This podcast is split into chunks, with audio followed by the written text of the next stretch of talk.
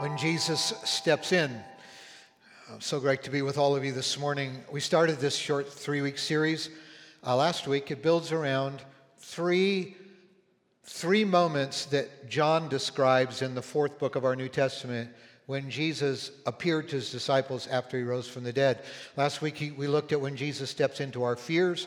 Next week we'll look at when Jesus steps into our failures. But today, when Jesus steps into our doubts doubts. And we pick it up in John chapter 20 and verse 24. Now, Thomas, also known as Didymus, Didymus meant twin. Uh, he must have had a sibling uh, that we don't know anything about who was a twin.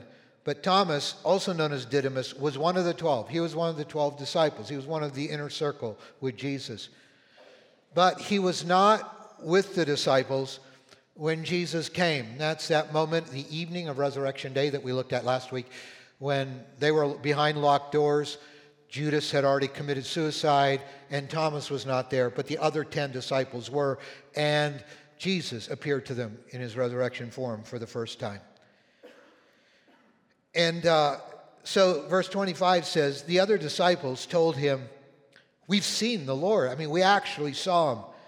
But he said to them, unless I see the nail marks in his hands and put my finger where the nails were and put my hand into his side, I will not believe.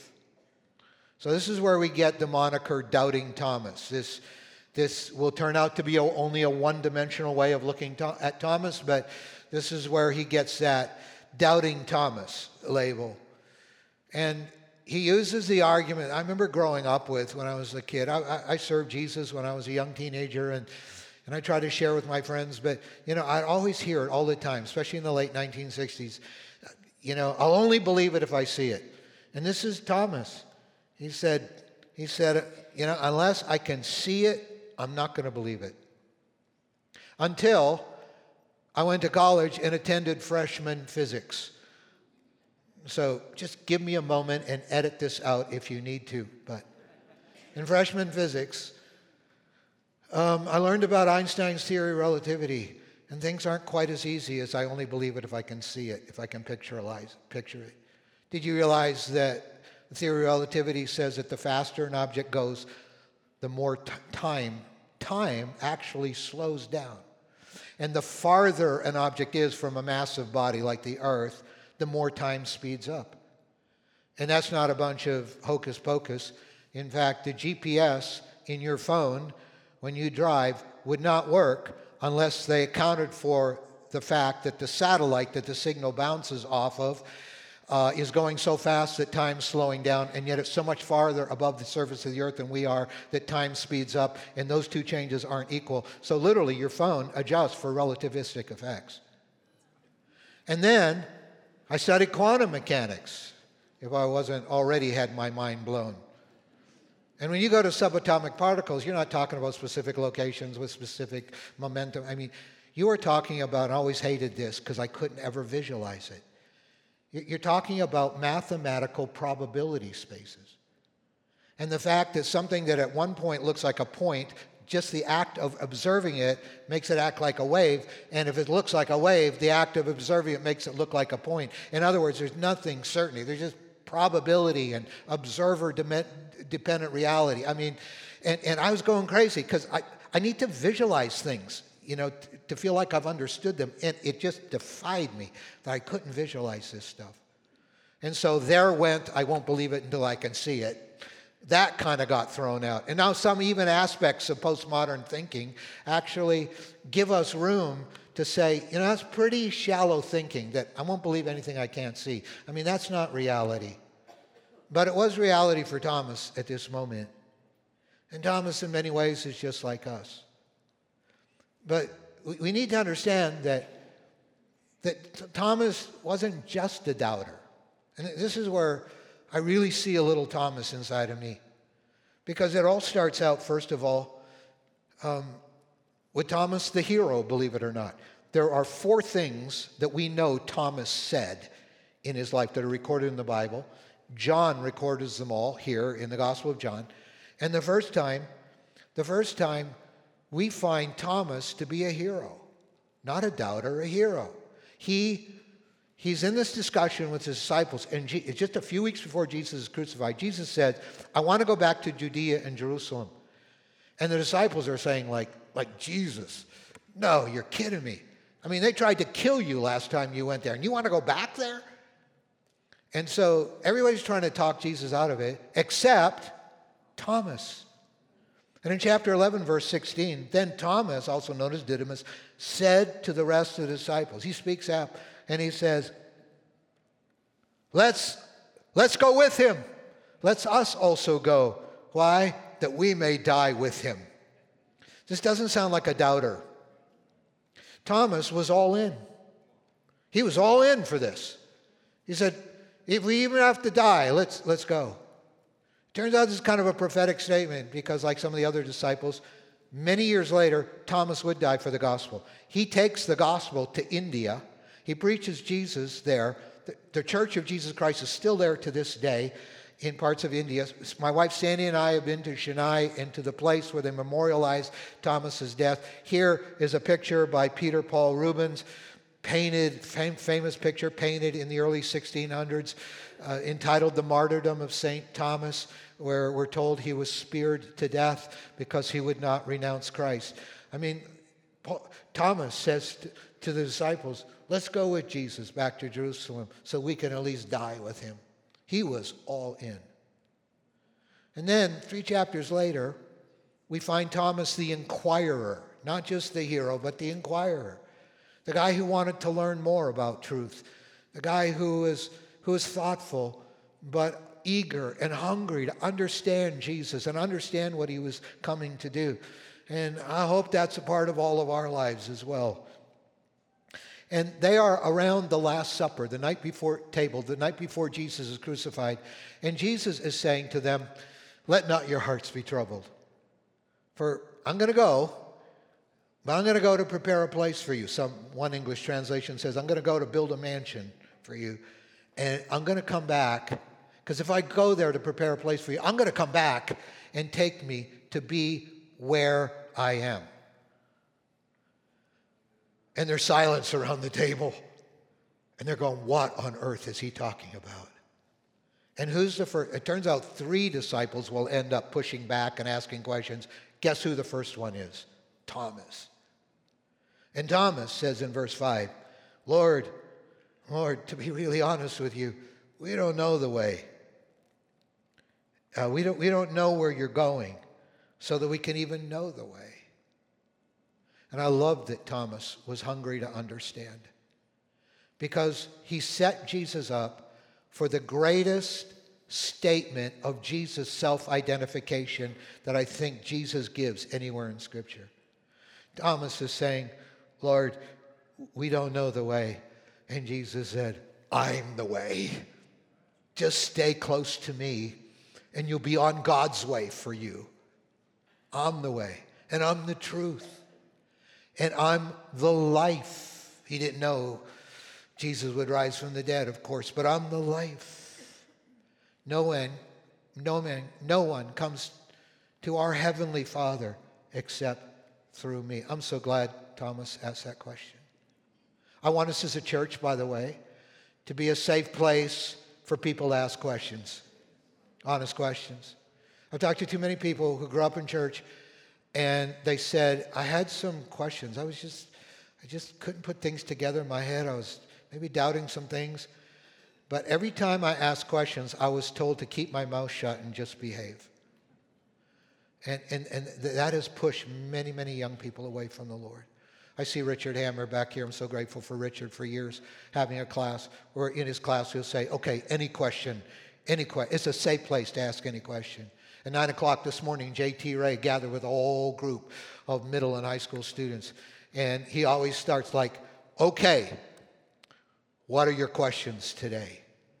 I mean, we need to be a place where it's safe to be inquirers. We're all working through this. And, and this was Thomas, Thomas the hero, Thomas the inquirer. But something happens. And now in chapter 20, after Jesus has died and rose again, we find Thomas the doubter. from hero to inquirer to doubter. So let's read again, verse 25 of John 20. So the other disciples, they said to Thomas, who wasn't there that resurrection night in the room, uh, We've seen the Lord. But, but he said to them, Thomas said to them, Unless I see the nail marks in his hands, and put my finger where the nails were, and put my hand into his side, I will not believe. And you go, like, what happened? Like from hero to inquire, nothing wrong with either of those things. I hope that's part of all of our lives. We're all in and we're hungry to learn more of the truth.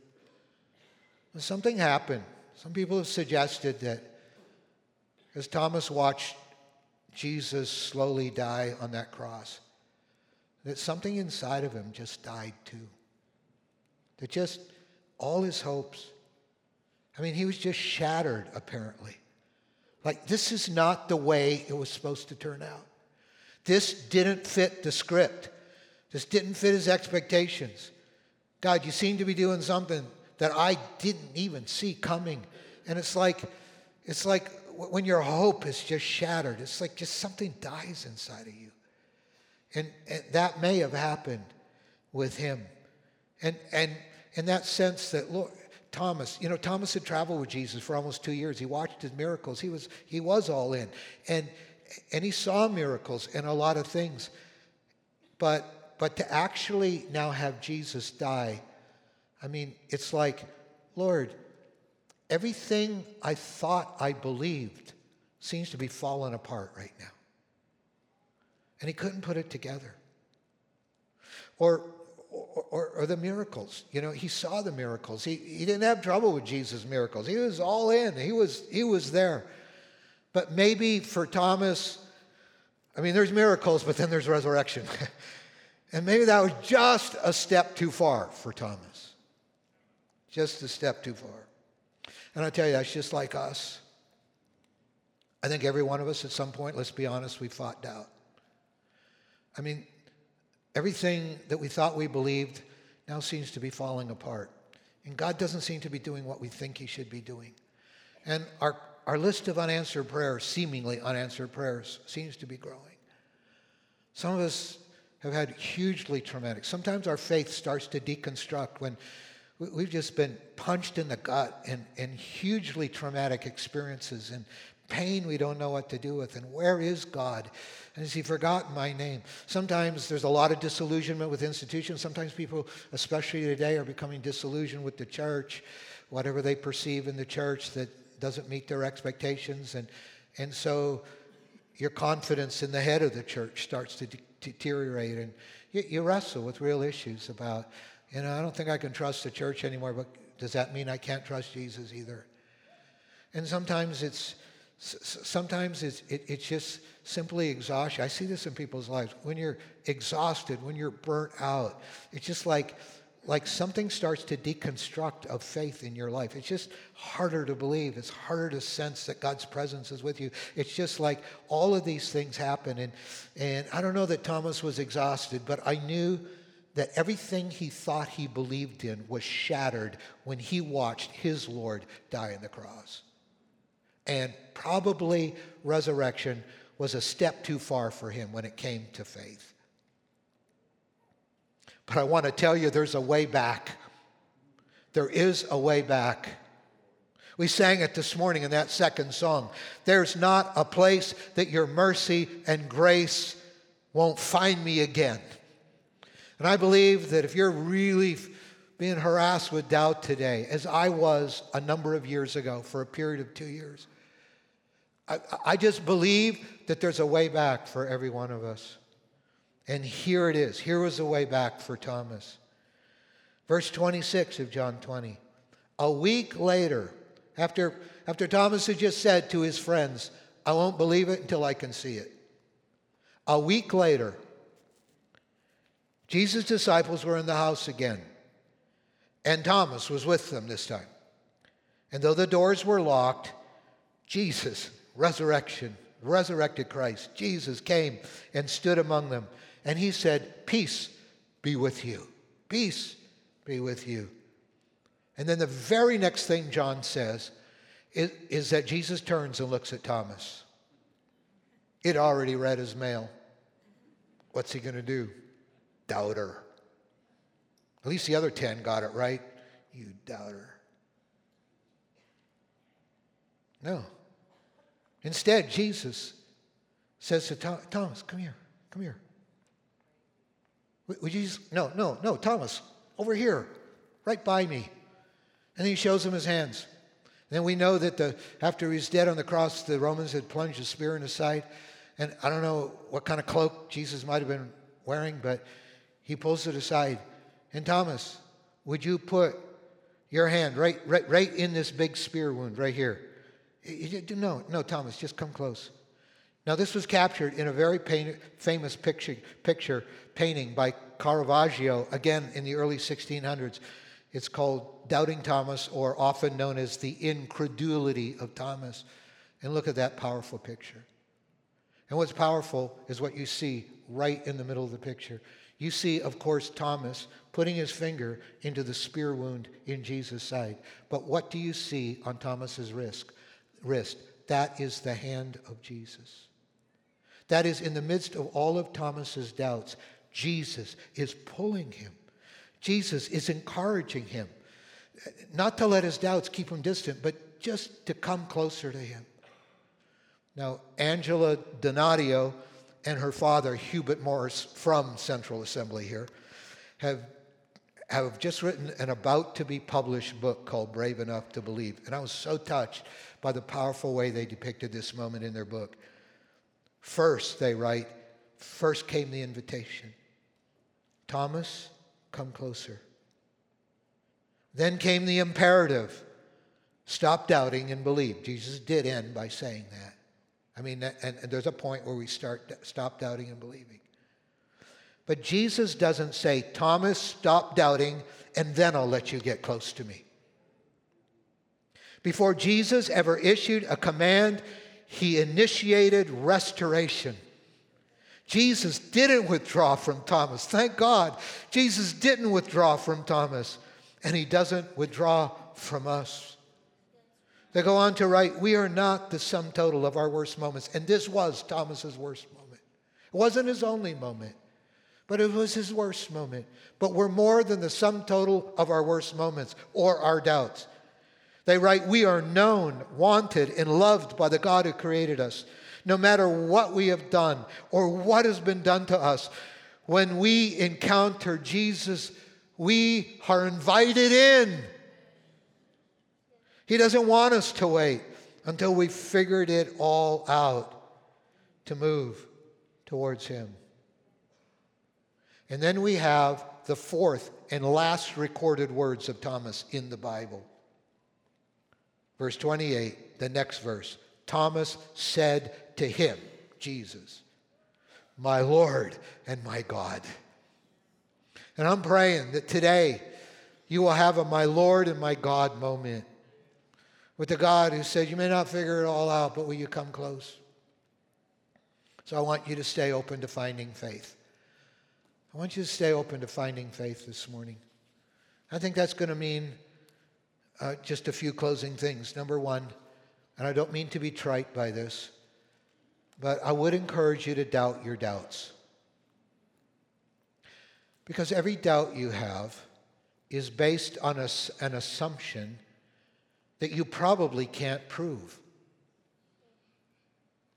I mean, Thomas's doubts were based on the assumption that nobody can rise from the dead. And it turned out he was dead wrong about that. All of your, t- oh, sorry for the pun. I wish I was clever enough to have thought of that ahead of time. Every doubt, though, has an underlying assumption to it, and those assumptions may be dead wrong. The Marxist scholar uh, Terry Eagleton, read this. He writes Reason, reason, that's with our minds. Reason, to be sure, doesn't go all the way down for believers, but it doesn't go down for the most sensitive, civilized, non religious types either. He says even the famous atheist Richard Dawkins lives more, than by, more by faith than by reason. We hold many beliefs that have no unimpeachable rationalization, rational justification. In other words, we live by a lot of assumptions we can't prove rationally. So Richard Dawkins, that, that was the case. Richard Dawkins, the world famous atheist, says the, the, the idea that there is a God is so improbable that I am going to live my life on the assumption that he doesn't exist. But you better make sure that assumption's right. Otherwise, you're risking hell and, or heaven, you're risking all eternity. I, I, want to, I want you to think through your doubts. I want you to think through the assumptions behind your doubts. And if your assumptions are rooted in nothing but disillusionment with churches or pain or trauma or other things, I mean, those things might not be authoritative when it comes to truth. There, Thomas was acting on some assumptions that were not correct. And, and that it caused him to live in this dimension of doubt. And then, in doubting your doubts, I want to encourage you to touch the evidence. Jesus calls Thomas, he said, You come over here. Now, don't just look, touch. Touch. And I want to encourage you to touch the evidence. I mean, we can't touch Jesus' body today, but there's a lot of great books out there. A week tomorrow, um, Pastor Don and myself with Dr. Wave Nunley from Central, we're going to Israel. And every day, we're going to see tangible evidence that the record of the Bible is accurate, in spite of what some of your friends may be saying to you. And you remember Dr. Nunley and I last spring and summer, we did a two and a half month series called The Case for Truth. And we talked about how science doesn't need to take our faith away. We talked about why, we did two Sundays on why the Bible is historically and, and archaeologically accurate. And remember that one that Dr. Nunley did, if you were here back then, uh, where, where he did an entire message. He described the entire identity of Jesus and the entire gospel, and he never used one scripture verse. He only used other evidence from around him. I mean, he recreated the life of Jesus from evidence from outside the Bible. Unbelievable. Although that might not be the right word to use right now. Unbelievable, come to think of it. Maybe amazing would work better at this moment. I'm not doing good with my words today. I'm so sorry. There, I invite you to touch the evidence. There's evidence. I mean, I mean, this is not just a, a fantasy thing. Uh, this Christian faith is rooted in real history, in God entering space and time and leaving his imprint here. Part of that imprint is you and me, alive in him, but a lot of other imprints. One of my favorite quotes, some of you have heard me quote this before, Tim Keller in his book, The Reason for God. Christians don't claim that their faith gives them absolute knowledge of reality, but they believe that the Christian account of things, like creation and fall and redemption and restoration, the Christian account of things makes the most sense of the world. And so I, I ask you, he writes, to put on Christianity like a pair of spectacles and look at the world with it and see what power it has to explain what we know and see. But I do want to encourage you if you're going to touch the evidence, do it with an honest heart. An honest heart. There's something we call confirmation bias, and we Christians get accused of that. Like, like we only look for things that verify what we already believe in the first place. But you know what? Most of the non Christian friends in my life are also guilty of confirmation bias because it's so hard to be honest with our heart. That's why the German theologian Wolfhart Pannenberg writes The evidence for Jesus' resurrection is so strong that nobody would question it except for two things. First, it is a very unusual event. I could understand people questioning it for that reason. And second, if you believe it happened, you have to change the way you live. Yeah, that's the problem. It's hard to be objective. But I invite you with an honest heart. If you're still inquiring, if you're, if you're still not sure what to do with Jesus and all all of this, I encourage you to touch the evidence, but be careful you're not coming to conclusions that simply justify your favorite sin or living for yourself. Encourage you to doubt your doubts and to touch the evidence. That's what Thomas had to do. He had to face the fact the assumptions behind some of his doubts were wrong. And he literally touched the evidence, no matter what that would mean for him. And then he experienced a my Lord and my God moment. And I want to invite you to that today. A my Lord and my God moment. He touched. He touched Jesus' side. He touched his hands. And his only response was, My Lord and my God. And he served Jesus for the rest of his life. When I dealt with doubt, I was a teenager. I wanted to believe all this. Confirmation bias was not working in my favor. I wanted to believe all this. I'd seen Jesus transform people. I'd seen people who should have been dead and they were supernaturally healed. I mean, I, I didn't have questions that way, but I was haunted with doubt for two years. I just, how, I remember thinking things like, oh, how, I mean, how could Jesus have possibly risen from the dead? How can I believe it? How do I know all this stuff isn't made up? And it actually, my story was was because it wasn't so much an intellectual issue for me, but I was just plagued with doubt. And my story was just Jesus calling me closer. And I said, Jesus, I'm desperate to know because I don't want to live my life pretending this is all right when it's not. I don't want to be a hypocrite. If you're not real, I, don't want to pretend like you are. And um, and I just was really honest with God, and I was, to be honest, desperate that Jesus would reveal himself to me. And I had a few moments I thought maybe the Lord had touched my life, but one night, one night the Lord, in his presence, just came close to me. It was just like God, Jesus took me by the wrist, like you saw in that picture, and he just pulled me. And he didn't rebuke me for all my doubts and questions, but he pulled me. And he pulled me right up by his heart and made himself real to me. And I woke up that next morning and there was like a song in my heart, a lightness. The oppression was gone. And from that day on, the doubts disappeared. And, and sometimes, sometimes it's those moments. I, I want you to doubt your doubts. I want you to do the intellectual work of that. I want you to touch the evidence. But I want you, before everything's settled, will you just give Jesus a chance? Will you just let Jesus grab you by the arm and say, no, no. Yeah, I know all the stuff that's going on inside of your head, but just, just come closer. Just come closer to me. Watch what he'll do. And so Jesus closed that moment by saying, because you have seen me, you have believed. But blessed are those who have not seen and yet have believed. I used to think that was kind of a rebuke of people who felt like they needed evidence. No, that's not what he's saying. He's just saying, Thomas, you know, I haven't ascended to heaven yet, and you and your friends, you actually get to see me and touch me in my resurrected form.